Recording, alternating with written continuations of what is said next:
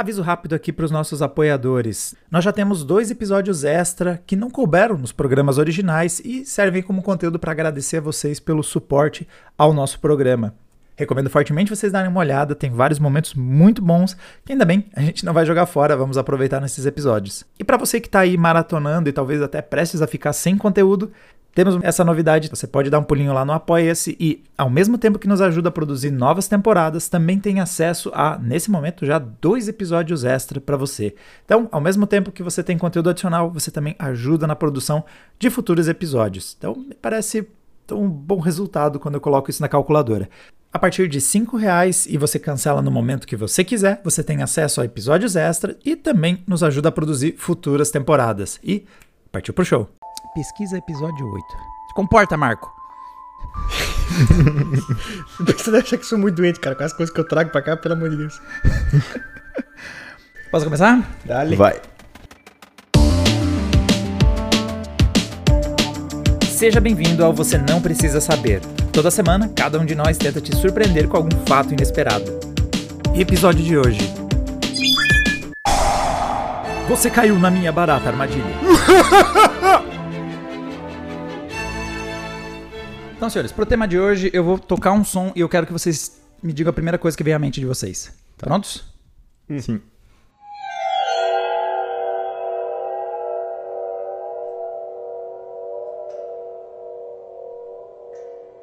Cara, não, mas parece um filme de suspense, negócio, né? é meio.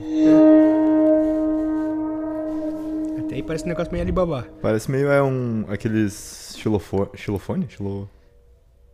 xilofone? Xilofone. Xilofone. Então, esse som. É difícil não, não ter um consenso sobre o que, que ele te passa, tá ligado? Ele parece Essa- meio oriental, assim, É. meio, eh, meio. E tem uma vibe meio mistério, É. suspense. Aham. Então, esse trequinho, ele é muito usado no cinema pra quando você quer dar aquela. No cinema e na TV, quando você quer dar aquela vibe de tipo, algo misterioso. Uhum.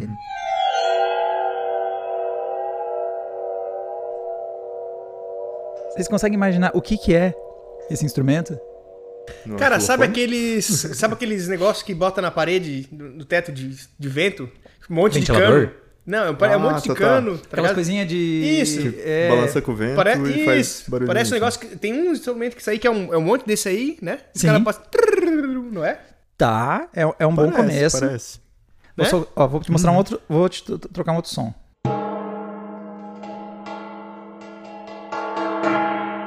Batendo num barril com- água, Parece. assim. É? Verdade. Então, todos esses sons, na verdade, são o mesmo instrumento pra fazer esses sons de mistério. Só que ele é tão esquisito que ele tem esses sons diferentes mesmo. Hum. O nome desse aparelho, com certeza vocês já ouviram, porque foi usado em Matrix, foi usado em Senhor dos Anéis, os suspeitos padrão, tipo Arquivo X e todos os filmes de suspense e terror que vocês conseguirem pensar. Hum. Esse instrumento se chama o aguafone. Se eu fosse traduzir, digamos assim, o nome dele, o nome dele é waterphone. Aham. Só que phone, hoje, hoje a gente dá muito o conceito de phone pra telefone, né? Telefone Sim. se tornou. O sufixo phone pra nós é de telefone, smartphone, dumbphone. Uhum. Mas na verdade esse, esse sufixo é de som. Fonética, né? De- Exato, porque o telefone é o som remoto, né? E o waterphone, o fone também é de produção de som. Ah, é aqueles instrumentos que parecem uma tartaruga? Ele parece uma tartaruga. Ah, veja. Ah, tô ligado. Ah, tô ligado, é tô isso? ligado. Isso, volta e meio o Instagram é- fica mostrando o vídeo dos caras Os tocando caras aquilo lá. tocando. Pum, pum, pum, pum, pum. Cara, eu Pô, não é sei se é exatamente É, esse que é muito viu. foda. É muito louco. Eu vou mandar, eu vou mandar uma imagem pra vocês verem como é que ele se parece. Ah, velho. Pra mim o nome daquilo lá era Tortuguita, bicho. Olha a aparência e descrevam isso que vocês estão ah, vendo. tá, não, não é, não é o tartaruga lá. Ah, não, não. Caralho, mano, que- parece que, um- tartaruga isso aqui parece, ó. Parece uma tocha. Caralho. Que isso, mano. Esse- Mas é, é bem parecido com a ideia do Marco lá, né? Dos caninhos Ah, dos caninhos, né? é. Então, pra fazer todos esses barulhos esquisitos, o instrumento todo é muito esquisito. Aham. Então, cara, dependendo de como você usa ele, ele pode ser extremamente esquisito. Por exemplo, esse outro, esse outro som dele.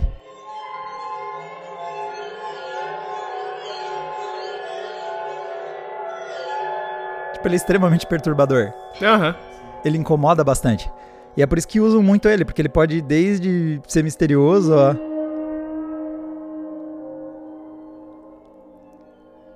Até ser um- uma cacofonia. Bizonha, né? bizonha, aham.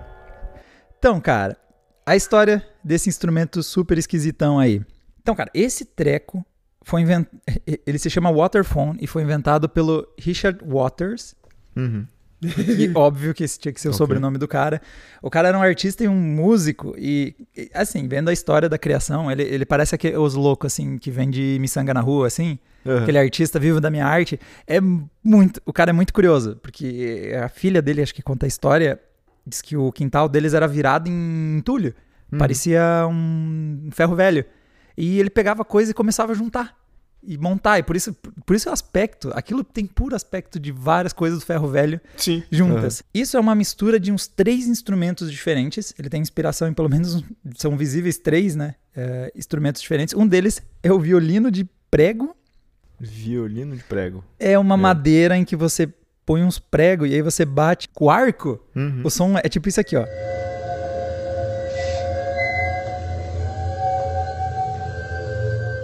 Tá. É horrível. É. É. o som de você esfregar um arco de violino Num contra um prego pregado numa madeira. Vários pregos de tamanhos diferentes. É horrível, horroroso esse som. Sai da minha vida.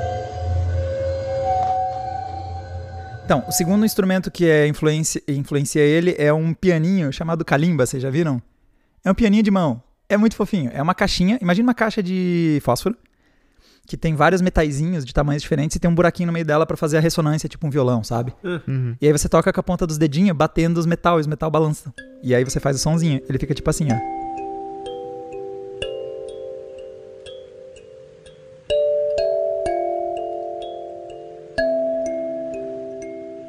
Nossa, é muito Ah, eu acho que eu baby já vi music. uns vídeos da galera tocando.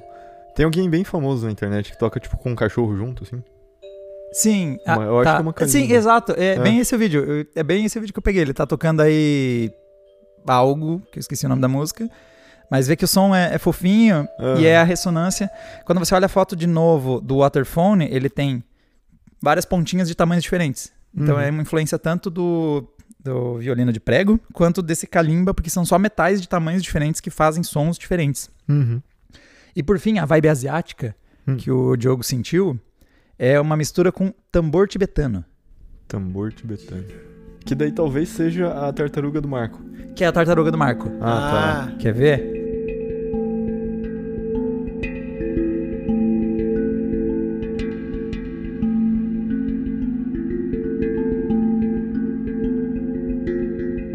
É isso mesmo. É, né? É. Cara, esse som é bonito pra caralho. Isso aí me lembra as músicas do Donkey Kong, você se lembra? Sim. Muito inspirado nisso aí, cara. Então, o que rola é, o tambor tibetano, o que torna ele diferente é que ele tem água dentro dele. Então, quando você bate nele, ele vai ressoar, mas oscilar um pouquinho. Ele Aham. faz cada nota, entendeu?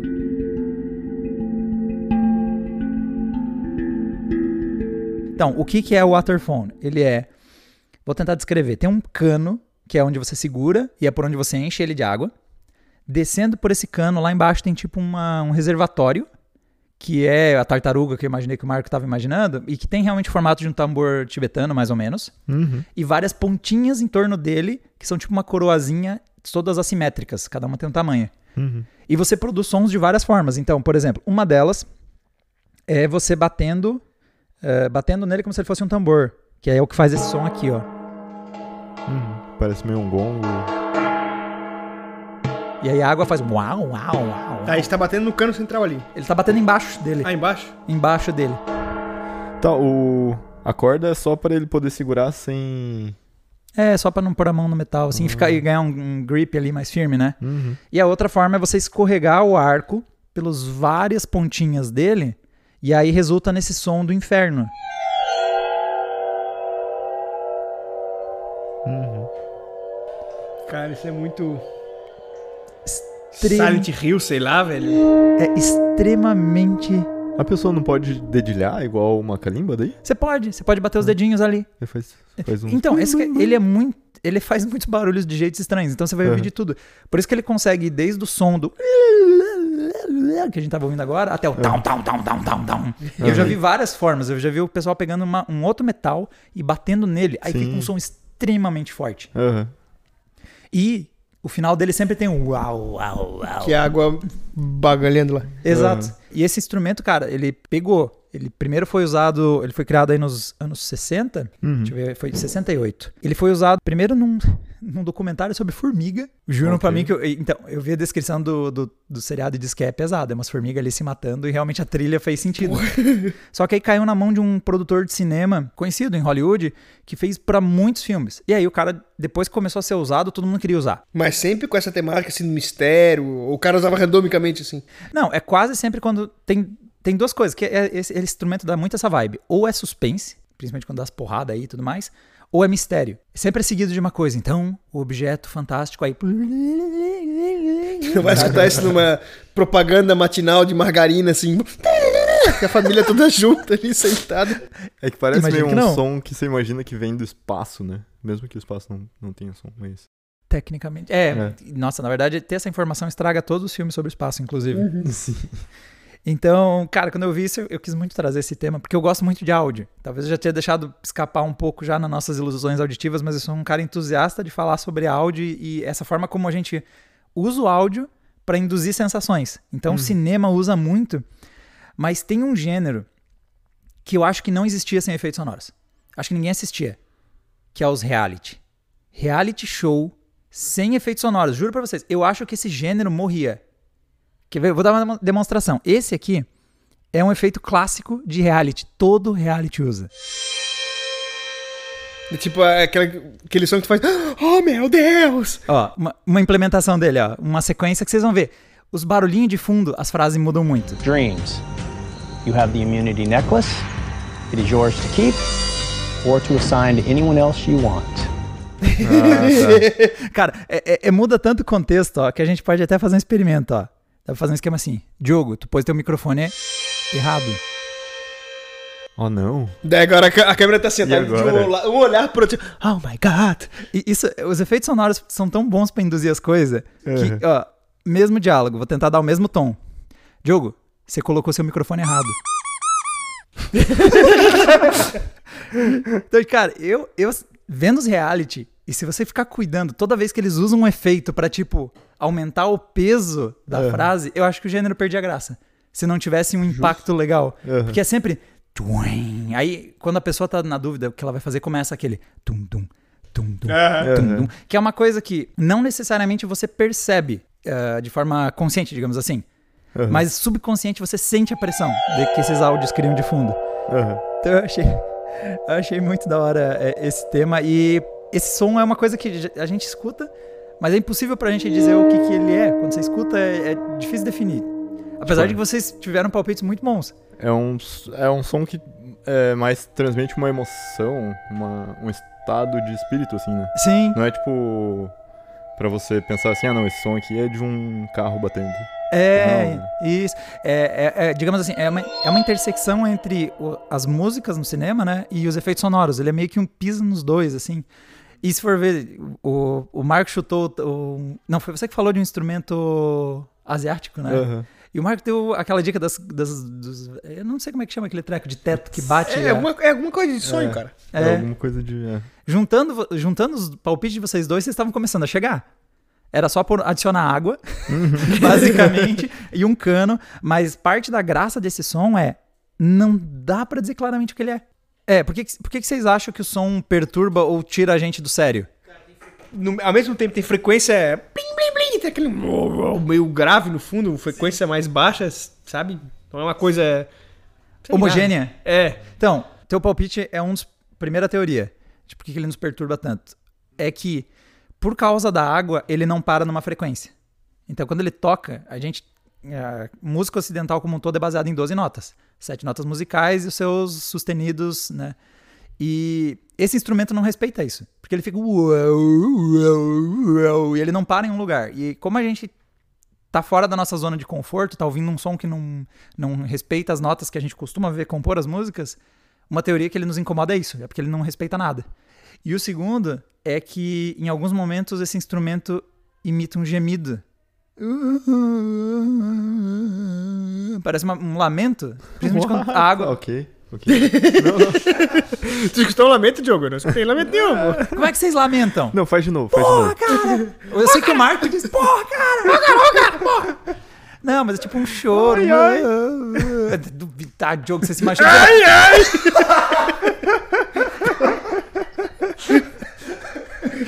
Como é que os caras mesmo? Lazinheiro, o quê? Choque da uva. eu desisto de vocês. Eu aqui dando meu melhor. Os caras me velho, Não, essa. justo, justo. Mas tu falou de, de feitos sonoros, né, cara, no cinema e tal. É. Eu jurava que tu ia trazer alguma coisa daquele cara do Loucademia de Polícia. Ai, aquele cara que faz muitos sons. Porra, velho! Cara! Pô, o cara, o cara brilha. Get away from the vehicle. No meu prédio, todo mundo. Vocês já viram? Eu, eu gosto de imitar o som das coisas, tudo, né? Porque lá no nosso prédio, Já, cara, já a reparei. gente passava o dia inteiro, velho. O dia inteiro, assim, imitando as coisas aí, carro e não sei o quê, e fazendo os beatbox e tal. Porque a gente amava esse cara, bicho. Ah, é? Sério? Aham. Não, pô, era um dos personagens mais legais. Assim, Academia de Polícia tem vários personagens legais e eu escolhi o, o melhor ia ser difícil pra mim. Mas esse cara era um dos Esse mais cara é maneiros. demais. Esse cara é demais. Tanto que, cara, eu buguei a minha sala, velho, na quinta série. Quando eu aprendi a imitar um grilo. Daí a professora perguntava uma coisa, ninguém respondia. Daí eu no fundo da sala imitava o grilo da galera. Caralho, como assim? Tem um grilo pá, pá, Começava a se matar de rir. E tipo assim, eu fazia e não dava de identificar exatamente que era eu, tá ligado? É um misto de imitação com ventríloco. Não, não, não. É um barulho de grilo, cara. Eu baixava a cabeça assim e fazia barulho de grilo, tá ligado? É, sim, sim. Daí a Caramba. professora ficava todo mundo assim, meu Deus do céu, o que tá acontecendo, cara? Tudo inspirado no cara lá, velho. Nossa. Pô, muito bom. Muito Na verdade, eu não apenas. Eu sei que você gosta de fazer efeitos sonoros, como tem um que eu pesquisei por causa de você fazendo efeito sonoro. É. Então, esse foi o primeiro que eu comentei, o Waterphone, né? E o outro que eu dei uma pesquisada é um que você já imitou. Eu só não sei se você sabe o que, que é. A gente tava falando de alguma coisa mística, eu ainda tenho que achar esse episódio, tá? Nota rápida do editor, eu encontrei. Esse trecho que eu faço referência acontece no episódio 6, ali aos 15 minutos e 35 segundos. Que não dá pra fazer nada à noite, em teoria. Não é, é o horário, inclusive, em que, para algumas, várias culturas mais antigas, é horário em que o mal está mais forte. Então, é- e os serviçais do demônio. Então, tipo, é- você não deve estar na rua, resumindo. De volta ao episódio atual. Qual foi o barulho que você fez? En- Então, eu, eu sei que barulho é, mas eu também não sei de onde que é. E eu sempre imito, eu tenho na minha cabeça, eu sei exatamente como é que tocava, mas eu não lembro se era arquivo X, se era não sei o que, que era uma. Faz, faz barulho. O que, que é um. Não é uma. uma- Sabe qual é esse barulho? Não é do Coragem o Cão Covarde? Deve. Talvez! Cara, é talvez, muito cara de talvez, coragem com aham. covarde. Mas é uma pegada assim, uma Que pegada meio alienígena, assim. Vocês- mas vocês sabem, você tá imitando um instrumento. Você faz ideia de que instrumento você tá imitando? Ah, Eu jurava que é um sintetizador, né? é, é um tá, começando teremin? bem. Teremin. Porra, tu conhece um teremin? É, é Teremin. porque você começou a falar de, de instrumentos, assim, daí eu lembrei, pô, tem o Teremin, cara. Cara, então, o O Teremin teremin. é, é muito louco. O Pode- Teremin, ele é. e- e- Tem umas confusões quando eu faço a pesquisa. Tem gente que chama ele de primeiro instrumento sintetizador, totalmente eletrônico, o que é provavelmente um erro. Alguém deve ter feito outro, só que ele foi o primeiro que conseguiu se tornar um sucesso. Ele é um instrumento que não tem nenhum tipo de mecanismo físico, de, por exemplo, vibração. Por exemplo, você vibrar, bater um tambor. É um é que parece que eles pegam um negocinho e assim. fica assim, ó. É- é Não, pare- não. não, esse é um. Esse seria tipo ele um é tipo uma slider. antena e a pessoa toca sem encostar, assim. É muito louco. Você não tipo, toca. Agora eu vou dizer uma frase brilhante. Você não toca o instrumento É, pra tocar ele. Tipo, ele é, é- pensa assim, é tipo uma antena que a pessoa fica, tipo, passando a mão Ah, perto. entendi, e daí fica entendi. fazendo assim, uh, uh, uh, uh, tá ligado? É louco. velho. E vocês reclamando da minha imitação. É muito louco, mano. Mas, Não, a- dá um play, vai. Apesar do bullying, o Diogo tem razão na imitação dele, porque é meio que isso aí, tá? Ó, primeiro, Cara, o dia que eu achar uma sample desse, desse, desse, desse exatamente desse recorte que eu imitei pra vocês ali, cara, porra, velho, vai ser meu toque de chamada do celular, cara, porque, porra, eu imito isso aí há anos, velho. eu- Cara, É. depois, depois bota aí Coragem com Covarde também pra gente é, pegar esse com certeza, é deve ser, Eu com acho que é. Agora faz todo sentido, cara. cara, o Teremin, é, antes da gente abrir o vídeo, pe- apesar que você vai ver, mas principalmente o pessoal do podcast, foi inventado por um, um russo que se, o sobrenome dele, hum, ele foi radicado depois nos Estados Unidos e aí ele é, ele é conhecido por Teremin. Eu, o nome, não vou tentar pronunciar o nome dele em russo. E ele era um pesquisa, ele era um inventor e ele estava trabalhando com sensores de proximidade. Ele é um cara que, inclusive, é um dos motivos que as nossas portas abrem de forma automática. E ele descobriu que tinha alguns compostos que mudavam quando tinha aproximação de objetos deles ou não. E ele disse: não, beleza, eu vou usar isso, ligar no alto-falante e fazer ele replicar. O Teremin, ele tem duas antenas. Com uma das antenas, a aproximação, você tem a frequência, e com a outra mão você tem o volume. O resultado. Ó, cara, isso aqui. Cadê? Essa, ó. Eu, eu vi muita coisa bizarra, mas. Ennio Morricone. Então, eu achei, eu ouvi muita coisa bizarra de Teremin, sempre parece alienígena, mas eu consegui gostar de uma música e é a que eu vou mostrar pra vocês. Já vai entrar, já vai entrar. Vocês vão saber quando ele entrar.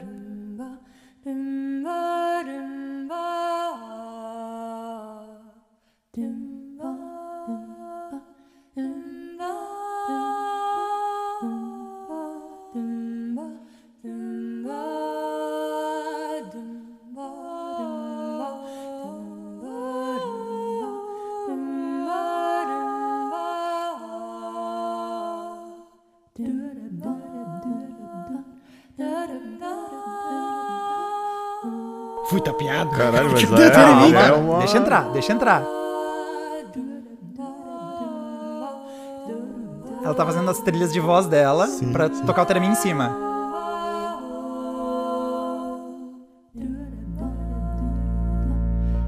Sério? Sério. Espera que tá só começando.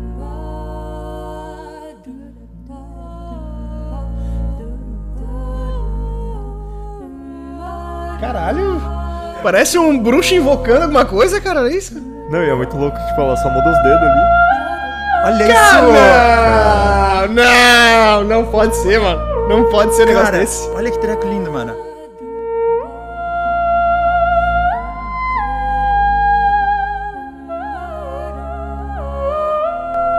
Cara, não Mano existe isso, céu. mano.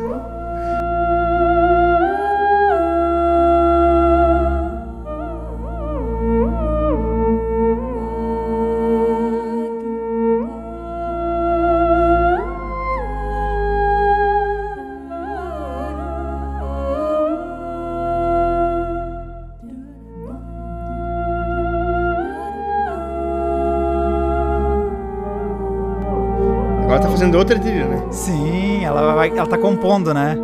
Vai juntando as repetições.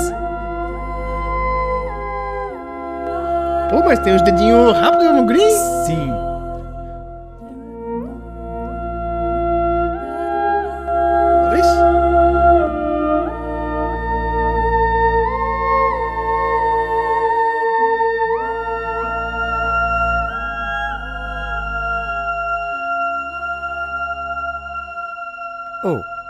Muito louco. o que, que foi essa coisa que a gente acabou de ouvir, né? Muito louco. que Meu Deus do céu, cara, E, não- cara, quem tá ouvindo no áudio definitivamente precisa ver. Porque o Teremin, ele é mais. Não sei se é mais louco ouvir. Eu acho Ou que ver, você eles- vê Não, ver, ele- cara, ver é. pra mim é. É porque você vê como ela tá fazendo esse som, tipo, não faz o menor sentido. Exatamente, porque eu pensei assim, ó, será que a sentido, proximidade dos dedos. Mas às vezes ela botava um dedinho pra cá, outro mais pra cá, assim, e, porra. Não, é, tipo, ela mudou assim, ah, ela, primeiro ela tava com o dedo assim, daí era um som mais agudo, daí ela mexeu no... É, cara, é muito bizarro. de bruxa isso aí, cara. Isso aí. Então, o, o lance do Teremin é, primeiro, ele é extremamente difícil de ser tocado. Uhum. Porque ele é um dos únicos instrumentos em que não existe pose de descanso pro. Então, o musicista que toca um Teremin, Uhum. ele é um tereminista. Mas, eu li no comentário desse vídeo tá lá embaixo que quem toca um Teremin, o nome é Mago, o nome. Ó. é um mago quem toca um Teremin. O motivo pelo qual o Marco associa esse instrumento alienígenas é primeiro porque ele foi amplamente usado na- já né, na ficção científica para alienígenas, mas acho que tá muito na cabeça da galera por causa do tema de Mars Attack. Pelo menos pensando no pessoal mais novo, né? Mas novo...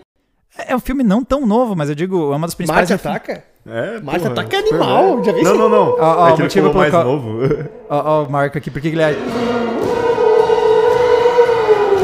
É isso! Nossa. Esse é o teu barulho! É isso, é isso! Nunca imaginar que ia ser um velhoco com Zé Pantera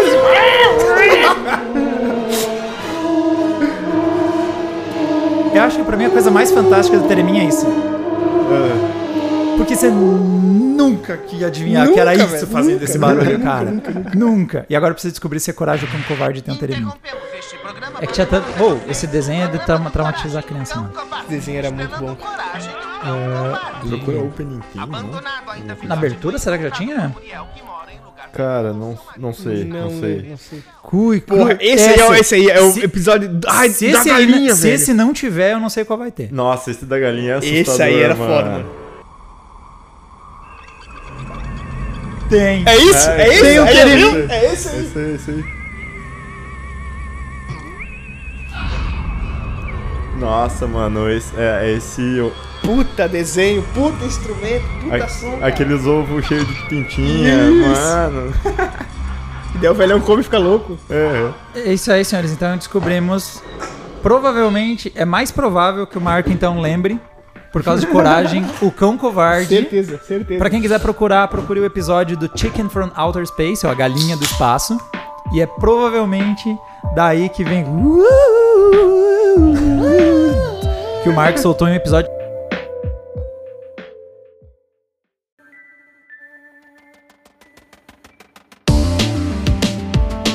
E outra coisa, cara, que eu achei muito engraçado é o seguinte: como o Diogo falou, quando vê dois carros batendo no. batendo, tipo, os carros estão batendo e estão explodindo. Eles não usaram o som com o microfone lá pra ver como é que ele tava. Né? É, é um som que eles botam, né? Uhum. E eu vi um cara, velho. Não lembro se foi Alien, foi algum. algum filme meio nojento, assim. Ele mostrou como é que a gente fez os sons disso aí. É, é engraçado, é o cara numa cabine fechada, assistindo o filme, com uma porrada de coisa, nada a ver, assim, ó. Martelo, saco de pão, umas paradas bizarras, tá ligado? E com aqueles barulhos ali que ele botava no microfone e molhava e não sei o que, ele fazia os sons que tu tava escutando. E são coisas que geralmente tu não, não, tu não vê, tá ligado? Tu não, porra. Tu, não, tu nem imagina que é um negócio desse. E o que me chocou na época foi o barulho dos aliens que vou fazer no microfone. Que eram umas paradas assim, tipo. tipo era o cara com um repolho cortado, molhado, fazendo assim, ó. Esmagando, era o barulho dos alienzinhos saindo assim, deu. Caralho, velho. E isso aí eu via muitos anos atrás. Então, volta e meia, eu fico imaginando assim, um barulho muito bizarro, estranho. Eu falei assim, Eu sei que isso aí não é captado na hora lá que eles estão gravando.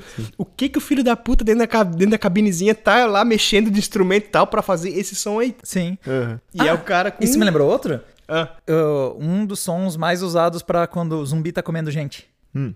É, muitas das vezes, pessoas comendo um balde de frango frito. sério? Sim, porque. Bom, pelo menos é um barulho que faz sentido. É, porque, por que faz sentido? Primeiro, ele tem a, umida- a umidade, Aham. porque o frango frito é molhadinho, então tem aquele.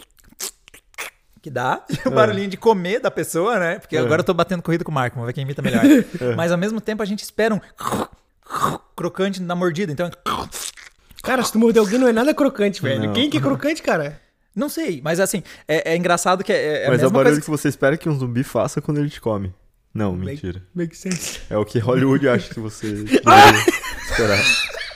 O barulho que- Não, nós temos do... nesse podcast. Nesse Ó, nós- esse podcast tem duas vertentes de barulho. A minha vertente é o. A segunda marca é. O Tiago, assim, é o barulho que tu espera quando o come. Eu lembrei do...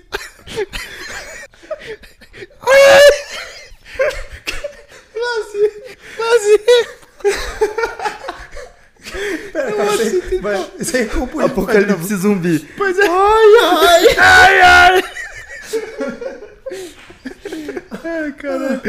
Ai, mas eu quero que você, toda vez que um zumbi tiver, toda vez que um zumbi tiver comendo uma pessoa, eu quero que vocês imaginem alguém com um baldão de fraude, de fraude, de fraude, de frango frito comendo. No meio do vídeo, assim, do zumbi comendo o cara, parece um barulho de um cara lamendo os dedos, assim.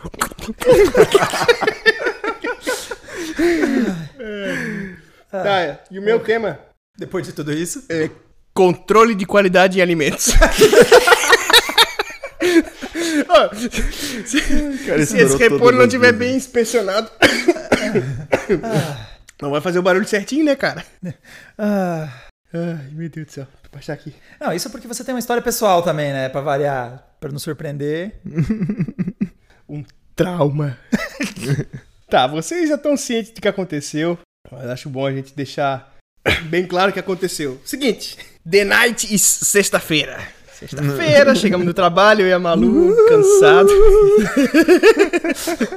chegamos, daí, porra, botamos a Catarina, demos um banho, a gente, ah, não vamos, não vamos fazer rango, né? Vamos pedir uma pizza, vamos pedir uma pizza, vamos. Ah, pô, tem aquela pizzaria lá que a gente pediu semana passada. E eu elogiei pra caralho a pizza, pra Malu antes. Então, vamos pedir uma pizzaria boa. Maior erro. Segunda vez estamos pedindo, pô, os caras são bons, né? Pá, vamos pedir, pá. E a gente sempre pede assim, ó, pizza salgada e uma doce. Aqui vem aqueles combo lá e tudo mais. A gente sempre deixa a doce fechada, nem abre, come a salgada Daí depois a gente abre a doce, abre a caixa, come duas pizzas e guarda pro outro dia.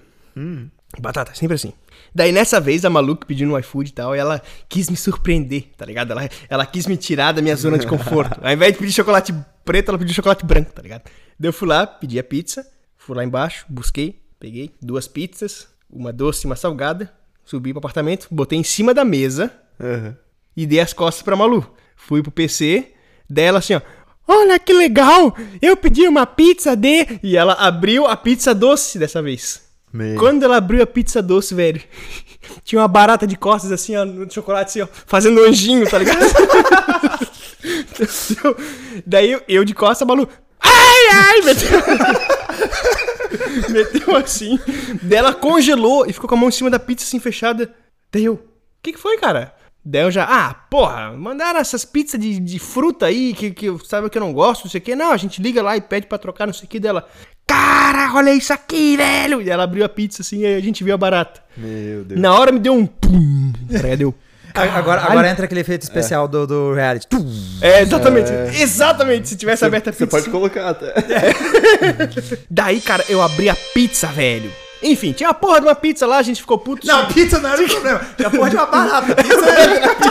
Tinha uma porra de uma pizza de uma barata, mano. chocolate branco, mano. Vai se fuder. É chocolate branco, cara. Daí a gente ah, ligou e tudo mais, falou com a mulher, a mulher, ai, meu my God, isso nunca aconteceu comigo e não sei o que. A gerente do estabelecimento. Nunca aconteceu com você, é sempre a primeira vez. É, é, exatamente. Daí eu já tive, eu falei com outros pessoas, falaram de outras coisas da pizzaria lá, enfim. É que a pizza era muito gostosa. É. Desculpa. A piada tinha que ser feita.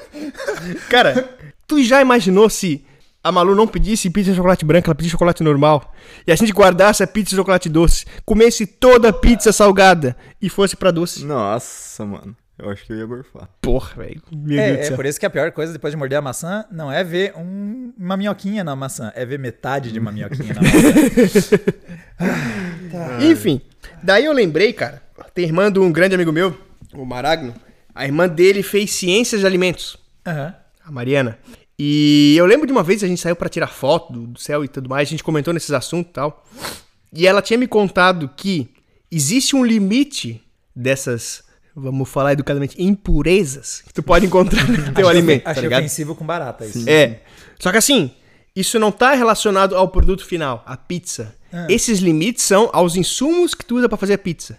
Tipo assim, o bloco de queijo que tu compra, o chocolate que tu compra, beleza. Depois que entrou na cozinha do estabelecimento, tu fez o produto, tu mandou pro cara, daí são boas práticas. Daí o fabricante não tem nada a ver com isso, não tem nada de regulação, tá ligado? De, de, de, de, de leis que falam que pode ter. Daí ela me contou umas histórias lá, eu fiquei bem chocado. E eu fui Mas, atrás, tipo, né? Tudo bem. O fabricante lá do insumo não tem nada a ver com isso. Mas ele também não tem nada a ver com uma barata inteira que tava no mesmo Pois é, chocolate, tá pois é, tá ligado? O fabricante, tu diz o fabricante? Aham. Não, exatamente, não tem. Então, assim, ó. Aí é que tá. Aí é que tá. Porque assim, dificilmente o cara abriu uma barra de chocolate e é uma barata lá, né? E o cara, o cara ralou e. Não, ralou e é com ela inteira, né? Lembrando É. que ela tá inteira, né? Ah, inteira. inteiraça, viva! No Viva, vídeo, no, viva. vídeo, no vídeo ela tá se mexendo, cara. No vídeo ela, ela tá fazendo um Ela anjinho, manda um velho. oi. É. Cara, Manda um fecha aí, ó. enfim, enfim. Daí ela me contou que uma vez ela tava num. Ela, ela tava em dúvida se ia no Ru ou ia no outro restaurante ali da, da- ali da, das redondezas ali. E ela foi nesse outro restaurante ali com uma amiga e tudo mais, sei que, e era vários andares. E ela, quando ela passou num, num corredor, tinha as cozinhas, o outro andar era eh, pra pagar e tudo mais. Então, numa área que teoricamente não devia ter. Ela viu um- uma puta de uma radazana passando. assim. Tá, aqui da. Aqui? Da UFSC? É não, bom- no, não, não, não no Ru, não no Ru. Ela viu isso, ela ficou chocada. Aham. Não obstante, ela comeu com as amigas dela lá. Meu Deus. Só que depois chegou no caixa e falou, né? Ô, bicho, eu vi um rato ali, cara. Aham. Qual que é a reação que tu acha que a mulher dessa? Ah, normal. Ela, ela ficou tipo assim, tá, o que tu quer que eu faça? Então, e ela falou pra mim assim, que a mulher falou, Aham. tá, mas o que tu quer que eu faça? Eu pensei, ah, cara, fala que esse rato é o ratatouille, cara. Fala alguma coisa do tipo aí, pelo amor de Deus, cara. é, mas isso aqui tem direta... Daí ela falou exatamente assim, a gente tá no meio do mato, tá ligado?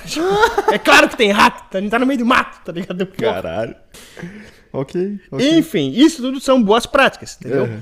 Chega um monte de insumo pro teu restaurante. Agora, o que tu faz de acondicionamento, ambiente e tudo mais, condições ali, pra não vir essas pragas ali, daí a culpa é tua. O fabricante não tem nada a ver com isso. Só que eu separei alguns alimentos pra vocês verem quanto pode ter de parada bizarra? Tá? E eu aviso a- aos nossos ouvintes que nós estamos comendo um chocolate diamante negro crocante aqui. tá? Vamos começar. É. É, Ma- é- O crocante é o quê? é, olha, eu- É barata? Cara, isso é um zumbi comendo alguém, cara. então, a- o que eles mais se preocupam na regulação é, geralmente, é, fragmentos de insetos, que daí ele é bem inespecífico, e pelos de roedores. As- a- a- os mais que eu vi, assim, né? Que, tem, que eles quantificam isso e botam que é o limite. Por exemplo, isso eu achei meio estranho porque eles não falaram a quantidade de chocolate, tá? Mas é possível tu ter até sete pedaços de barata em um chocolate. Só que não falaram se é barra de um quilo, barra de tanto. Não, eu não cheguei a ver a Sete? lei. Eu vi isso o Pera, relato pera, pera, pera. cara. Sete. O Sete crocante fragmentos. diamante negro é o que mesmo? Sabe? É, Pois é. Sete fragmentos. Mas de... um, daí fragmento de que tamanho? Aí é que tá. Aham. Pode ser detectáveis, né? Meu Fragmento Deus. te dá oi É. quando você vê ele. É. A barata não, mas tem umas paradas que é, é pior. Calma que vai ficar pior. No molho de tomate, tu pode ter até, sete, até 10 pedaços de insetos ou pelos de roedor no molho de tomate. Enquanto molho de tomate. Aí que tá. Isso que fi- ficou meio estranho, tá ligado? É. Eu não achei a regulação, a, a, a lei específica. Aham. Isso eu fui em relato de um. Tem aquele cara doutor Bactéria, não sei se vocês estão ligados. Ele tinha uma sim, empresa sim. De, de- dessas coisas e eu vi um- um- uma entrevista com ele. Teve uns três caras que eu vi assim eles falando. E eu juntei aqui, né? Muito mais. Então eles não falaram, ah, em 250 gramas. Mas, porra, né? Aham. E a parada mais foda é farinha.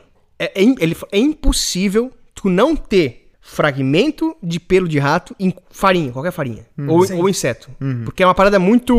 Tu, tu vê como, como é feito hoje em dia farinha, né? É- sei lá, cara. É, é a parada que é muito foda. É muito foda tu dispersar no ambiente isso aí e várias pragas verem, porra, tem um fragmento de trigo aqui. Vamos seguir essa linha até a gente achar que Sim, é fumaça sim. e tudo mais, né? Aham. Então é muito foda. Acondicionamento e tudo ao longo de todo o processo, É. eu imagino que deve ser. Então, e Não, essa pensa aqui. só, tipo, você pegou o trigo lá, no meio vai ter algum inseto. Tá Tem, tá- exatamente. junto já, tá ligado? Ah, vai, foi moído junto, não moei É, lá, cara. porra. Não, isso sem contar a mentalidade do pessoal que fabrica farinha que diz: o que, que eu posso fazer?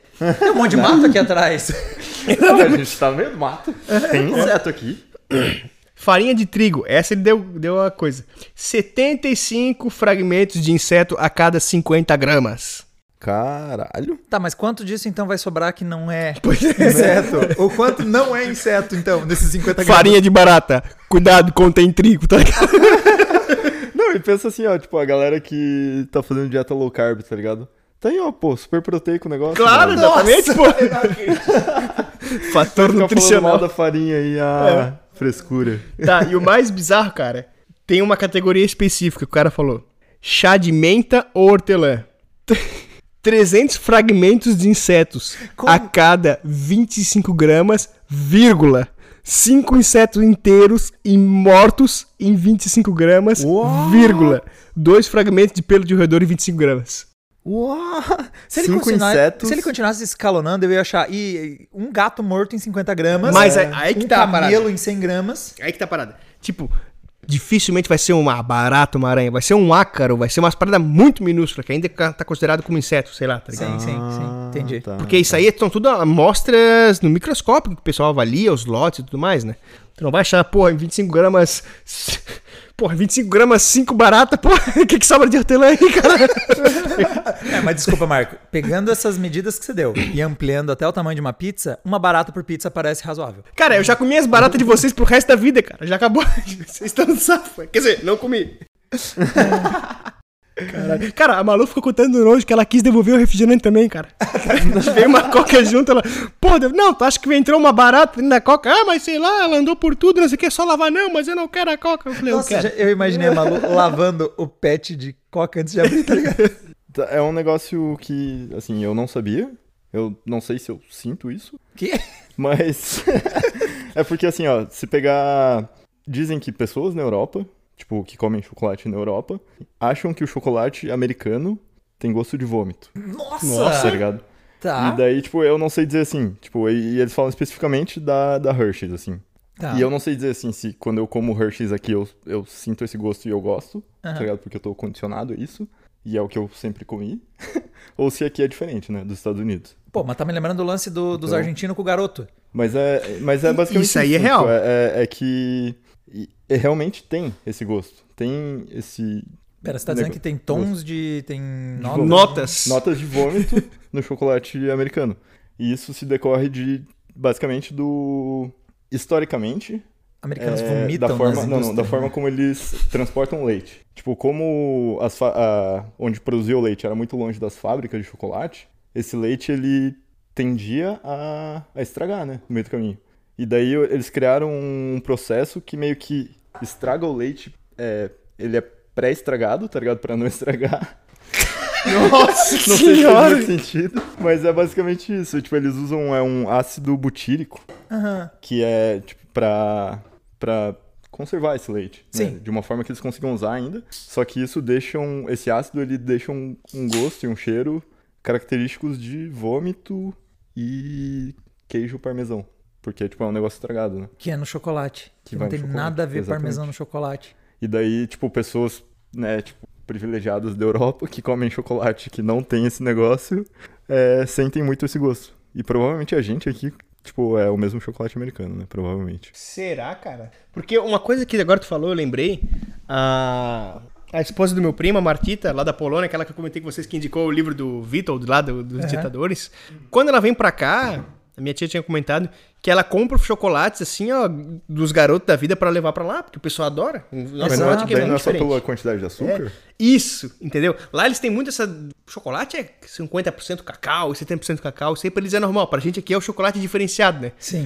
Nosso chocolate mesmo é o, é o doção mesmo. Sim, e eles gostam bastante, cara. Aham. Não, Aparentemente. bota fé, bota Mas adorei a estratégia do estragar antes que estrague. É, assim, é, resumindo, resumindo bem Não, mas faz, nossa, faz todo sentido. Que coisa Mas bizonha. é muito louco, é. E daí, tipo, os europeus reclamam que chocolate americano tem gosto de vômito. Vocês sabiam, agora não falando do conteúdo, mas falando da embalagem. Vocês sabiam que vaca não pode usar batom em pacote de leite What? Que? no Brasil? Tá, mas lei isso. Isso é uma lei, Isso não é literalmente. episódio errado, não, porque. Meio que é, parece, né? Mas artigo 14 do decreto 9579 de 22 de novembro de 2018. então, peraí, é sério? Pera, tu tá de lendo? É sério mesmo? 2018. Eu tô lendo. Caralho! Artigo 14. Nas embalagens ou nos rótulos de leites fluidos em pó ou similares de origem ve- vegetal é vedado. Deixa eu achar, tem vários, né? Deixa eu ver aqui, ó. Um deles é que não pode usar desenhos e representações gráficas que não seja ilustrar o método de preparação. Então, se você vai Tá. pôr uma figurinha, tem que ser de como o leite foi feito. Tá. Mas tem uma aqui que é ótima. Cadê, cadê? Item I. Ilustrações humanizadas. Você não pode fazer nada que humanize a vaca. Como não, cara? É uma Propaganda lei- do Todd, lembra? É uma Mas- lei anti-furry, então. Basicamente, né? Cara, se a, se a vaca tá com. E, e- sério, já, já- quem me contou essa história foi a Tainara, né? Que tá, tá já mais por dentro dessas coisas de vigilância sanitária e tudo mais. E volte meia, e tem conhecidas dela que trabalham nesse tipo de coisa. Ela falou que já teve embalagem de leite que não podia porque tinha cílios femininos na vaca. Ou ela tá de batom, ou a vaca tá fazendo qualquer coisa que ela parece uma pessoa, não pode, você Caralho. não pode humanizar a vaca. Você também tem algumas outras coisas além disso, mas por exemplo, você não pode usar ah, no leite baby, kids, ideal para bebê, primeiro crescimento ou qualquer coisa Ah, que dê a entender que o leite é, É bom Pode substituir a amamentação. su- Ah, substituir isso a, ma- a amamentação Tá, materna. Uhum. Mas outra coisa é justamente isso. O leite, a embalagem não pode ficar te trazendo outras imagens que não tem nada a ver com fazer leite Uhum. ou transformar que nem do sucrilhos Kellogg's que o tigre vira sei lá o quê. Mas eu, nisso, né, se aplica somente ao leite. Mas basicamente, se você pegou um leite e a vaca tá usando batom, denuncie. Caralho, agora eu vou. vou Ok, ficar- é. Você pode ver. E, e agora, memorizem, é, tipo, visualizem os últimos leites que vocês vão ver. É só o leite ou alguém ordenhando uma vaca e tudo imagens bem realistas. Tipo, a vaca não tá surfando ou an- andando de skate, tá ligado? É, geralmente, geralmente mesmo é só, no máximo, um copo de leite. É, Alguma coisa assim, né? Alguma coisa derramando leite, assim, daí É. leite saindo, né? Qual foi a minha, minha primeira experiência ardilosa Vixe. com o, o, o mundo da controle de qualidade dos alimentos? Antes de começar a fazer cerveja, já tomaram Guinness? sim, sim. Sabe a lata? Tem a bolinha? estilo. Isso, tem, uma, tem alguma coisa ali dentro. Uhum. Né? Tomara que seja cerveja, mano. E- então, não, não, não, olha só. A gente pegou a latinha. Isso, porra, devia ter uns 18 anos. E eu me lembro de balançar a latinha. E tu balança a latinha, tu escuta um. Poc, pom. Demora um tempo, não é na hora. Poc. Poc, deu. Caralho. Tava nessa, naquela época de processar as paradas. Eu falei assim, ó, cara, eu vou levar isso aqui pra festa, vou gravar na frente de todo mundo. Tem um parafuso aqui dentro, eu vou processar, vou ganhar uma grana desgraçada, cara. Uhul! Levei pra galera assim, chamei a galera toda do churrasco assim, porra, olha só, cara, tem um parafuso dentro da minha cerveja, cara. E o pessoal todo mundo com a garrafa assim, puc, Porque, ai, caralho, cara, é verdade, um parafuso. Abre, abre. Deu, beleza, eu vou abrir. Deu abrir, ps, É. saiu, tá? Não sei o que. Saiu a cerveja, tomamos cerveja, abrimos a latinha. Existe uma bolinha que eles botam nitrogênio ali dentro. É. Porque quando tu abre, a pressão. Tá com, sob muita pressão ali, né? Uhum. Quando tu abre ela, tu libera a pressão, por isso que sai bastante espuma lá. E esse nitrogênio ele dispersa naquilo lá e faz aquela espuma grossa. É pra fazer espuma. Exatamente. Ah, que louco. E não é um parafuso, né, cara? Daí eu assim, porra, cara, achei que ia ficar rico, velho. E essa foi a primeira história. Foi por isso que eu comecei a fazer cerveja. É sério? Caralho. Por causa disso? Porque depois eu fui ver, porra, os caras. Qual era o método que eles faziam pra aquela espuma ficar. Porque parece uma gelatina, sabe? Fica aquele Ah, negócio ah. cremoso. Eu falei assim, cara, eu nunca tinha tomado uma cerveja diferente assim. Guinness, tá ligado? Daí comecei a ver que tinha outro estilo de cerveja que o pessoal usava no método produtivo, várias coisas diferentes pra mudar cor, mudar cremosidade e tudo mais. E eu comecei a me apaixonar por essa parte química de que, Sim. como eles faziam, né? Daí eu gostei bastante e fui me aprofundando lá. A segunda história é a seguinte, cara. Esse aqui a Malu vai te confirmar hoje ainda. Quando, quando eu estava lá no IFSC, a Malu era. Eu e a Malu junto. O meu pai tinha conta na. Na época era uma cantina que tinha ali no IFSC e tal. Então eu anotava as paradas ali, né? Então eu conseguia ir lá e comer virtualmente de graça, tá ligado? Botava lá na conta do meu pai, que era professor e tudo mais. Daí, umas primeiras vezes assim, no intervalo, né? Eu e a Malu falei, pô. Vamos ali na cantina meter um bolinho, vamos meter um bolinho, vamos lá meter um bolinho. Daí tava eu e a Malu, a gente pediu uma nega maluca. Pô, isso não é nenhuma, nenhum código secreto que Hum, vocês é. tinham de namorados, né? Só, só pra deixar claro, assim. Ó, vamos meter um bolinho. né, a gente literalmente queria uma nega maluca, tá ligado? Daí sentamos no bar, que é um barzinho assim, tem as coxinhas e tal, tal. E daí eu pedi a minha nega maluca, a Malu pediu a dela. Daí no meio, a gente comendo a nega maluca. Daí uma hora eu falei uma parada, a Malu riu. Ela riu assim. E no canto dela tinha uma parada branca, velho. Daí eu lembro de olhar e falar assim, ó. Pô, velho, essa guria, ela, daquelas que guarda baba assim no canto da boca, que coisa nojenta, velho. Que que é isso, cara? Daí ela puxou assim, ó. tá ligado? Era um pedaço. Sabe quando os caras vão, tipo, assim, vão derrubar o açúcar da, pra, pra farinha? Daí os caras pegam e fazem aqui. Ah, Só que esse triângulozinho que ficou no finalzinho que eles passaram, os caras. Ah! Ali. Foi no meio. Daí a Malu puxou assim, ó. Plástico. Daí ela olhou assim dela. Caralho, deu caralho. Deixa a tia do bolo. a Malu tava fazendo magia daqueles caras começam a puxar um tecido e não para de vir tecido. Só corte A farinha. ceninha começa a passar. Enfim. De novo, isso é pós-processo.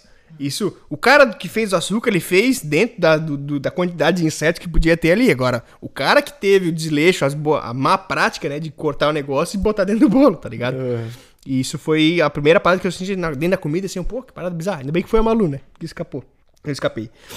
E, continuando nessa história de cerveja, uma vez eu fiz uma puta propaganda pra, pra parente, pros amigos, tudo. Eu falei assim, ó, cara, eu vou fazer uma cerveja de Natal pra vocês, cara. Uma cerveja muito massa, pá. O que acontece? Era comum na Europa, quando tava acabando a temporada, eles pegarem todos os tipos de cevada que eles tinham. Ah, mal, tá, é, com, com- malte mais torrado, mais acidificado, mas não sei o que. Eles misturam tudo, botam especiarias de biscoito, anis, noz moscada. Acho que eles fazem aqueles biscoitinhos de Natal. E fazem uma cerveja, uma Christmas Ale, que eles falam. E dão pros, pros, paran- pros, pros funcionários, né? Isso, porra, bem antigamente, né? Então, pô, vou fazer uma dessa tal, não sei o quê. Peguei uma receita de um alemão e falava o seguinte: era, parece que 15 gramas de, 10, de, de noz moscada pra cada não sei quantos litros de cerveja. Só que noz moscada, acho que é, é- Não é nutmeg. Acho que é nutmeg, sei lá, em inglês, tá ligado? Só que eu achei que fosse noz moscada, noz moscada. Mas noz moscada, já viu como é que é? Que é uma bolinha? Sim, sim. Então, Você era pra pegar aquela. Isso. Era pra tu pegar aquilo lá, dar uma breve ralada lá e tu jogar. Eu comprei noz moscada em pó, velho. Nossa, isso E eu comercializou de um meti, meti jeito. pra caralho, assim, eu meti pra caralho. Pô, noz moscada, noz moscada. Eu falei, vai ficar do caralho, velho. Pô, vai ficar muito bom. Gostinho de biscoito. Caralho. Disparei pra todo mundo, tá ligado? É. E fudi com a cerveja, tá ligado? No primeiro dia eu chamei os caras lá em casa, porque a gente, a gente geralmente faz a cerveja, a gente engarrafa, espera dar carbonatação, bota na geladeira e prova, a gente fala assim, pô, tá boa, né? Tá boa, né? A gente botou no copo todo mundo assim. e Deu uma. Deu um gole em todo mundo assim.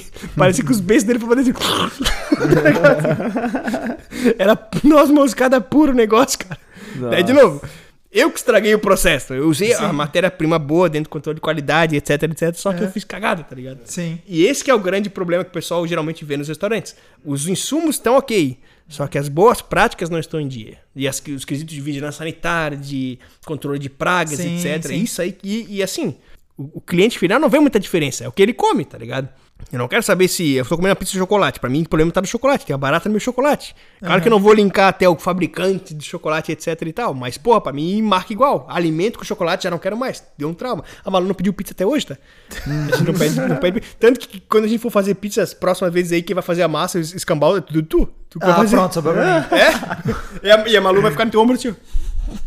Até pra ver se não vai cair a ponta do pacote de farinha, né? Dentro É. do- da massa. Cara, larga essa do pacote de farinha pra velho. Só, só pra que ver que ela vai fazer. tá, vou fazer. Ah, mas eu acho que dá, dá pra ganhar ainda. Porque assim, você falou, pacote da, Vamos combinar.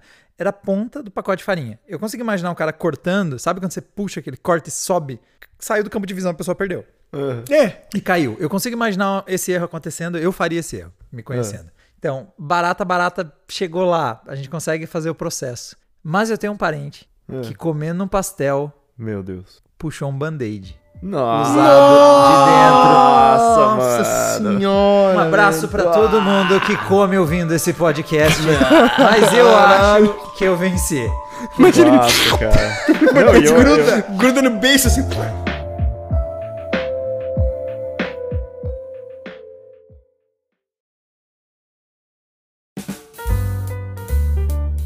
Pessoal, espero que vocês não tenham ficado com muito nojo aí desse assunto. É, a gente vem com um assunto um pouco mais leve a seguir. Hoje, primeiramente, a gente gostaria de agradecer os novos apoiadores. A gente teve um aumento significativo aí e tá quase alcançando a meta, a nossa primeira meta, né?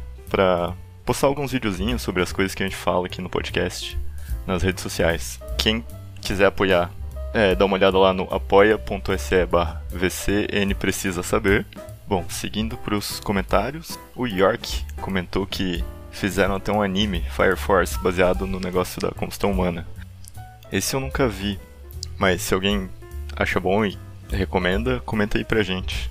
De anime, a única coisa que eu lembro é o Shishio mesmo, no Samurai X. E spoilers aqui, né, na verdade, mas ah, que ele acabou morrendo de combustão humana espontânea. E o Bob Singer, que comentou que a história da moça trapaceando na maratona lembrou ele de um episódio da, de Eu, a e as Crianças. Às vezes a, a arte imita a vida, né?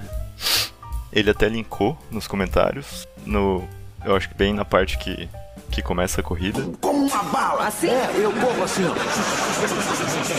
Você é um trapaceiro. Um táxi-carro.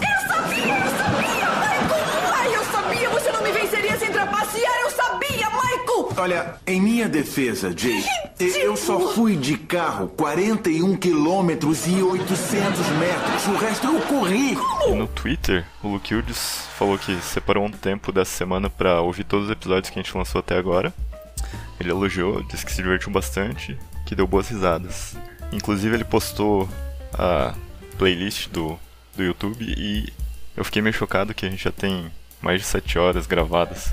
Bastante tempo, né? E o Eli, que comentou que, escutando sobre o sono bifásico e sono fracionado, ele ficou com vontade de experimentar isso, mas que seria um problema para encaixar isso na, na rotina. Que eu acredito que seja difícil para todo mundo hoje em dia, né? Mas se algum, se algum de vocês conseguir e isso realmente funcionar, dá um toque pra gente, que eu quero saber também. É isso aí, galera. Obrigado a todos e agora segue com mais algumas curiosidades que você não precisa saber.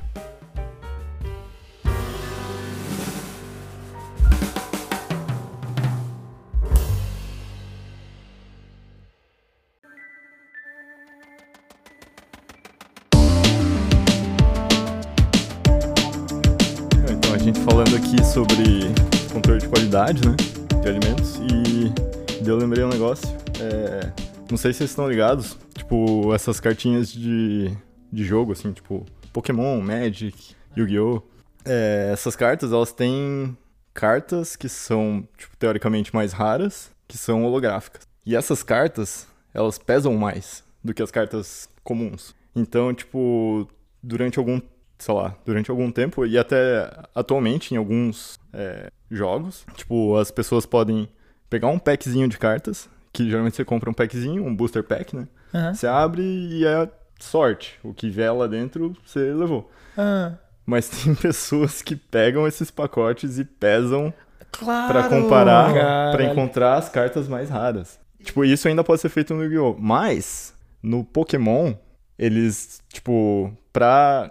É, contra. É, contra Driblar. Não, pra- É, pra, pra driblar essas pessoas que fazem isso, eles introduziram umas cartas de código que, tipo, é. Eu acho que é aquelas cartas que tem um QR Code, assim, né? Que você pode pegar as cartas do jogo online, assim.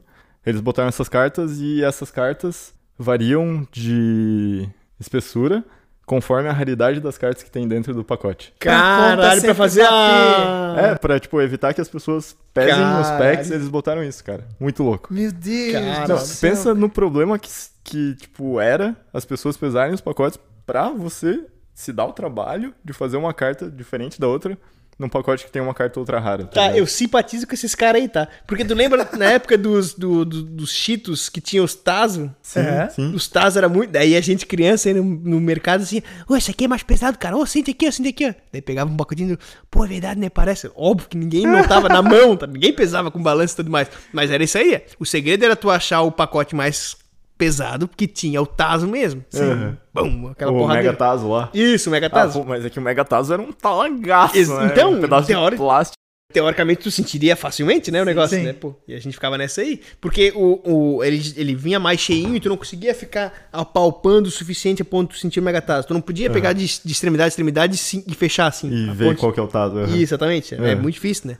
Eu achei. Só que, tipo, essa do, das cartinhas é, tipo, cara, é miligrama, assim, é, sei lá, é dezenas de miligramas, né? Mas, tipo... Cara, eu tô imaginando o dono do comercinho ali vendendo picolé. E aí aquelas várias coisinhas na estante Sim. dele lá, as caras tititi. E daí chega um maluco com Aí uma chega o balança. maluquinho, põe a balancinha, começa um por um. É, Ah, essa aqui. O que que Não, e, e assim, tipo, não é... Ah, eu tô procurando aqui um packzinho que tem o peso X. Ah, Não, é tipo assim, eu vou pegar os packs, tipo, desse, dessa caixa, tá, Tá. Desse, desse lote de produção e comparar entre eles, tá ligado? Fazer a Tipo, combinação que me dê o maior peso possível. É, você não tá procurando, porque, tipo, você pegar lote de produção vai variar o peso, tá ligado? Tipo, porque, claro, os processos não são perfeitos, né? Sim. E daí, então, o cara vai pegar os packs que foram produzidos ao mesmo tempo e pesar entre eles e pegar assim, ah, não, esse aqui é mais pesado, então, pra encontrar as cartas holográficas. É... Caramba, E é isso. Caralho, hein? Olha só, eu dei uma pesquisada desse, desse lance de cartas. Primeiro que, obrigado por me jogar em outro buraco de minhoca de realidades paralelas de pessoas muito loucas, né? Eu tava vendo o- é- essas cartas e as mais valiosas, cara. Vocês viram qual que é a, a do Pokémon que mais vale? É a do Mas, cara, Logan Paul lá, né? É, n- não, é uma que se chama Pikachu Ilustrador. Não, isso. Só e que, o cara do... que, que esse Logan. Eu acho que é o Logan Paul. É Logan né? Paul, exato. É, Tá ligado um é youtuber Logan lá. Paul? Sim, sim, sim. Não, ele apareceu num episódio de, né, desses de WWE, Uhum. as lutas de mentirinha. Aham. O cara dava uma roupa ostentação e aí ele usou como colar essa carta. Uma carta de Pokémon, de tanto que ela vale. A- uma das transações dela chegou a 5,2 milhões de dólares, uma dessas Caralho. cartas. Não, é, é, tipo, essa. é, fo- que foi ele, né? Ele comprando essa carta. Que eu Isso. li assim, ele trocou, ele tinha uma carta dessa Aham. Que era menos valiosa. Sim. Tipo, dentro do. Não sei se tá ligado, tipo, é. Tem uma, tipo, uma agência que avalia as cartas e dá nota, assim. Tipo, ah, essa nota. Essa carta aqui, em estado de conservação, de 1 a 10. Uhum. Tá ligado? Sim. E daí essa dele é, é uma 10. Ele trocou uma que ele tinha 9, mais 4 milhões e não sei quanto, tá ligado? Porque, tipo, a dele valia 1 milhão e não sei quanto, por essa carta, tipo, nota 10. Pra pôr num colar e andar como se fosse uma joia. É, bizarro, Caralho. bizarro. Sabe, esse último nível, inclusive, eh, tem, eu encontrei dois institutos de gradação de cartas. Vixe. Tem o CGC e tem que e tem também um aqui que é o PSA. PSA, isso. Esse é, É. o que eu tava. É. Eles são intercambiáveis. Eu tava vendo que eles são bem semelhantes, digamos assim. A, a forma como eles dão essa avaliação também numérica, Uhum, com esses valores de 0 a 10. uhum. Mas o mais insano é, para você ser nível 10, você não precisa apenas que a carta seja perfeita no manuseio dela. Você precisa que ela tenha sido impressa perfeitamente. Meu Deus. Se a carta tem um defeito de impressão de fábrica Ah, e você guardou ela de forma perfeita, hermética, sem nenhum defeito, ainda assim ela não vai ser um nível 10. Meu você Deus. precisa da junção de uma impressão perfeita. Se a impressora der uma escorregada e uma borda tá um pouquinho irregular da imagem, já não pode ser 10. Ela consegue ser 9 Caralho, mas daí você pode até falar assim, não, mas essa aqui é a única. Ela é a única que tem É. esse erro de Que impressão. é, inclusive, um dos fatores que faz essa, essa carta do Pikachu ser tão cara é porque ela é uma carta que foi feita pouquíssimas unidades. Sim. E ela tem outras eh, excentricidades nela que faz ela ser mais diferente de outras. Então, até algumas inscrições que tem nela. Ela é uma carta mais exótica. É a única carta que tem escrito Illustrator, né? É, ela é uma. Tipo, é uma carta de. Tá, dentro do Pokémon tem cartas de treinador, carta de. Né, que é o Pokémon, cartas de terreno. E daí essa é a única carta que tem escrito em cima Illustrator. Caralho. Porque É. é né, um treinador especial, assim. Sim. É, a história dela é curiosa. É uma. Foi uma. Tipo, um, desafio que fizeram. O ano é 1997 e nove- e 998. E aí, quem participava desse desafio é, ia receber ela. Foram feitas 39 oficialmente para os vencedores. Só que depois descobriram que imprimiram mais duas. Então, ao total, no mundo existem 41 só. Não mais que isso. Caralho. Nota 10, provavelmente só essa. É, e as certificadas só 23 foram ao total. Então, certificadas só tem 23. E eu fiquei muito de cara com. Cara, tipo, a pandemia deu uma disparada nessas coisas de item de colecionador. É uma vibe meio, eu tô preso em casa, aí vou, lá Sim, na, vou sim. lá na minha garagem, aí tem a caixa minha de coleção de cartas de Yu-Gi-Oh! É. Então deu uma renascida nesse hábito de, cole, de colecionáveis. Uhum. E o- esses institutos, eles cobram para você fazer né, a certificação Avaliação. Uhum. saiu do controle, eles, eles passaram a nem dizer quando volta a carta. Meu Você Deus. manda para classificar, Aham. eles têm tiers de, por exemplo, expresso, eh, serviço tradicional, serviço barato, econômico. Cada um deles tem valor. Uhum. E com a pandemia eles perderam o controle disso e passou a não ter data. Então você paga o expresso. Tipo, se eu não me engano, um dos mais baratos já é 50 dólares por carta Meu Deus. é muito alto, o custo é muito elevado. E você nem sabe quando volta. E você nem sabe qual é a classificação que a carta vai receber também. Quer dizer, É. acho que você bate o olho nela, você desconfia do estado dela, né? Tier F, tá Quer dizer, você espera que seja uma coisa, né? Mas você pode dar com a cara no muro. Então, é, por exemplo, a gente sabe que o Tier 5 pode ter até 7 partes de barata. Não, mas o último nível, que é o Poor, que é o 10 lá, É. ele. Quer dizer, que é o 1, ele aceita até dois pedaços faltantes. Meu Deus. É, Esse aqui é o tier que todas as cartas que eu guardo na minha vida, né? Que eu sou muito descuidado com as minhas coisas ia conseguir. Pode faltar dois pedaços, pode ter cola nos dois lados, porque os caras avaliam até se quando você foi conservar originalmente não fez aquele esquema de colar. Às vezes o pessoal faz o. Como é que Uhum. Papel chama isso? contact. É tipo, é tipo papel contact, mas acho que tem um outro nome. É, é envelopar. Ah, tá. Sim, tá. sim, sim. Aham. Você- quando você quer conservar as cartas, às vezes o pessoal usa isso, mas isso às vezes tem cola. E Aham. aí, dependendo da classificação, pode. Ah, só pode ter cola na parte de trás. Só pode ter resquícios de cola na parte da frente e atrás, daí já vai caindo a classificação. Porque esses caras guardam num, num esqueminha plástico, né? Sim. Sleeve, é. Todo específico, é outro, eslivado que normalmente eles chamam, quando você faz a, aquela Então. de plástico. Esse- tem um cara que eu sigo no, no, no- YouTube, o LA Beast. O cara é muito engraçado. O cara é desse que faz campeonato de comer coisa e competitive eating, né? E um episódio que eu vi que ele é ficcionado desses negócios de basquete e beisebol. Aham. Tinha muitos anos. Ele pega esses itens de condicionador, ele compra os chicletes de, sei lá, de não sei quantos anos atrás, há Aham. 30 anos atrás, que vinha com a carta do cara do beisebol lá. Ou um chocolate, se não me engano, que era do basquete. Aham. E eu lembro que ele achou um Michael Jordan, não sei o que, não sei o que, uma parada que era extremamente fucking rara.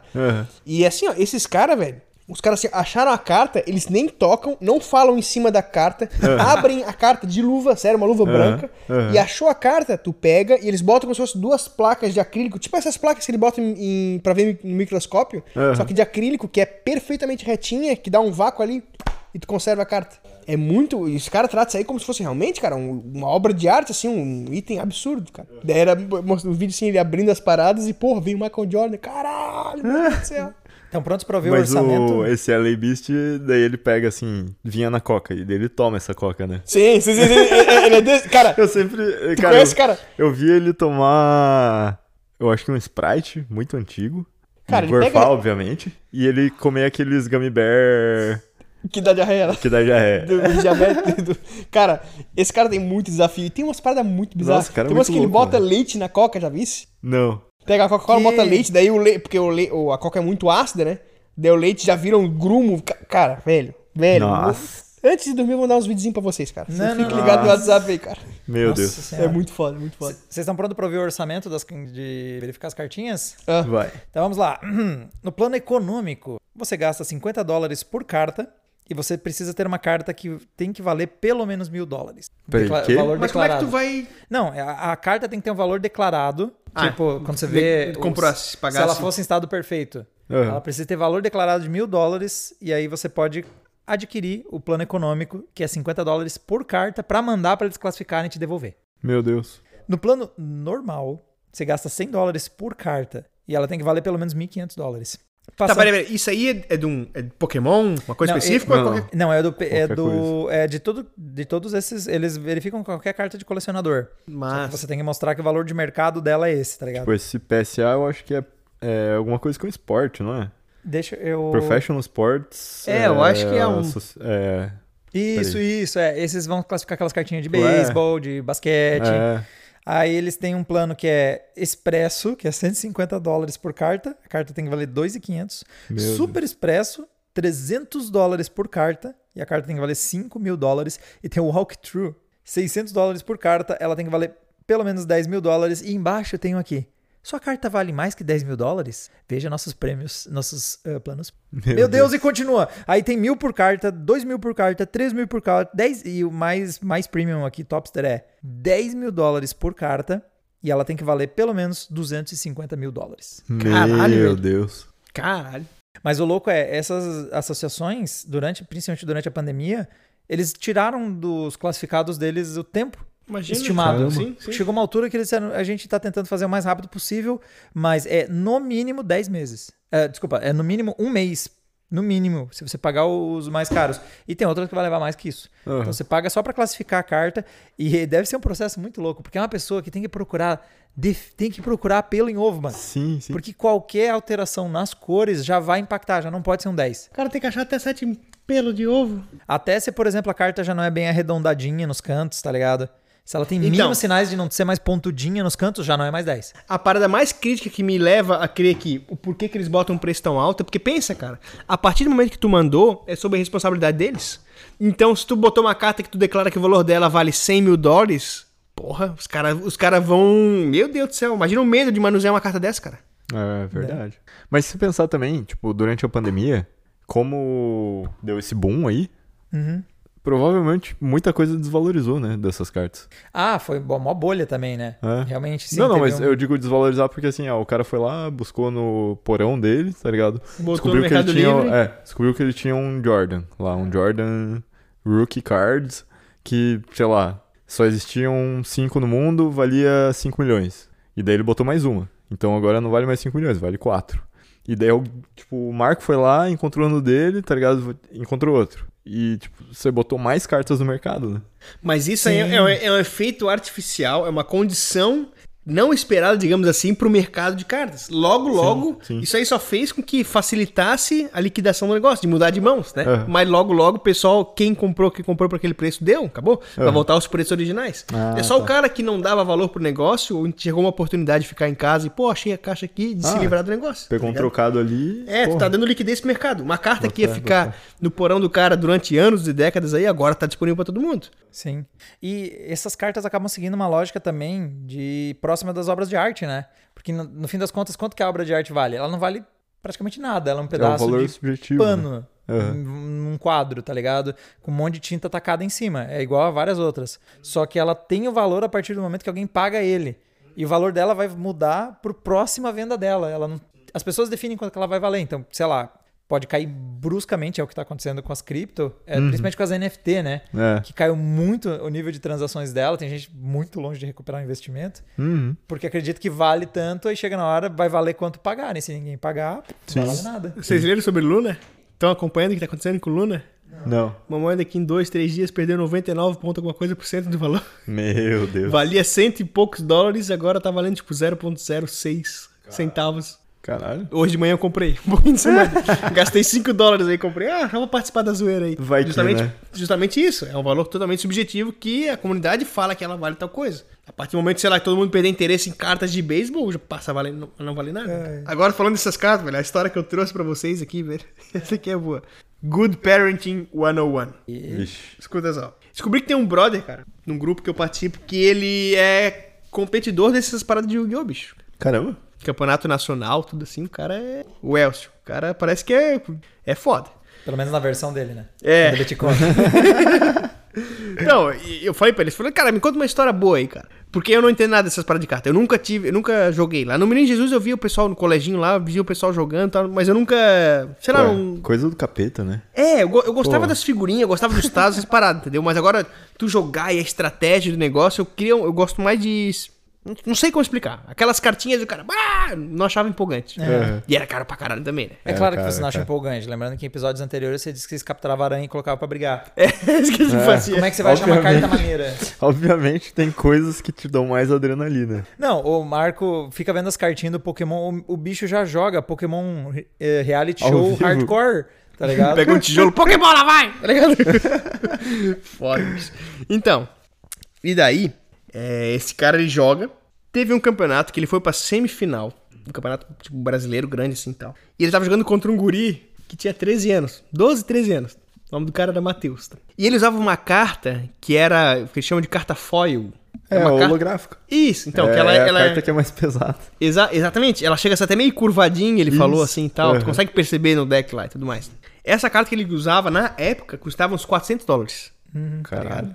Eu até não tenho o nome do negócio, era, era Snipe alguma coisa, o nome da carta. Só que essa carta, ela é baseada em chance. No dado seria equivalente pra tu, pra ela fazer o efeito, tu tem que tirar um ou seis. Ah, tá. Então tava ele com as cartas lá e, o- e o, o gurizinho de 13 anos ali com a carta dele, pá, e tinha jogando essa carta aí, né? Um terço, então, de chance É, de ativar, digamos assim. É, um terço, 33%. Só que, quando o guri começou a jogar com ele essa carta, que todo mundo falava que era foda e não sei o que, não sei o que, o guri errou três vezes seguida, tá ligado? É. Então, o que era 33% de chance virou 3,7 chance, né? E o guri perdeu a semifinal, tá ligado? E foi uma parada que o pessoal ficou, meu Deus! Como assim? tá ligado? O que aconteceu? O que aconteceu? Depois o cara ficou sabendo que o pai da criança pegou e rasgou a carta, velho. 400 dólares assim, ah, demônio! rasgou a Caralho, carta, mano. velho. 400 pila. Porque o guri perdeu. Porque ele perdeu pra essa Putaço. carta. Meu Deus, Putaço, cara. Putacíssimo, putacíssimo, Meu cara. Deus, como assim, e, cara? e esse cara, ele, ele- o pai dele joga também, tá ligado? Aham. Eu esqueci o nome dele lá. Tipo, ele sabia o valor da carta. Sabia o valor da. Claro, sabia? Claro que sabia. Caralho. Claro que sabia. Caramba! Ele foi o. Não sei Snipe se. Hunter. Vocês chegaram a assistir Yu-Gi-Oh? Não, É eu que- só é sei os que o- memes. É que o Kaiba, né, ele pega ali e rasga uma carta que, tipo, existiam quatro no mundo, ele rasga uma delas. Eu só lembro do meme, eu vim ver o macaco. Difícil. Eu só conheço o What? meme do eu vim ver o macaco. Sei lá, parece que é um episódio que acho que é esse personagem chega numa loja, ele quer muito ver uma carta que tem um macaco. Eu quero ver o macaco. Ok, ok. Aí o meme é só isso e corta, eu vim ver o macaco. Aí corta. Parece, parece um meme meio. Give me the monkey. Não sei, cara. Talvez. Eu não sei como Só é o contexto. lá, tá ligado? é. Pode ser que inclusive seja. Não, mas parece os dublador oficial. Eu acho que realmente é uma cena dele, tá ligado? Justo. Depois eu vou catar e mandar. Eu vim ver o macaco. Esse pack é bem no começo do. É, e tem uma vibe de tipo, ele é um personagem novo, assim, sabe? É, o vô do Yugi tinha uma loja, eu acho, de, de cartas. Talvez. Eu não lembro. Você não precisa saber é uma produção de Diogo Furcal, Marco Bertoncini e eu, Diego Kerber, que também faço a edição, masterização e tem várias outras coisas com um que eu faço também. Correções ou sugestões e contatos podem ser feitos por vcnprecisapodcast@gmail.com, que também recebe pix para quem quiser apoiar o projeto. E falando nisso, para quem quiser ajudar na produção de mais episódios, temos um Apoia-se, disponível no apoia.se barra VCN Precisa Saber.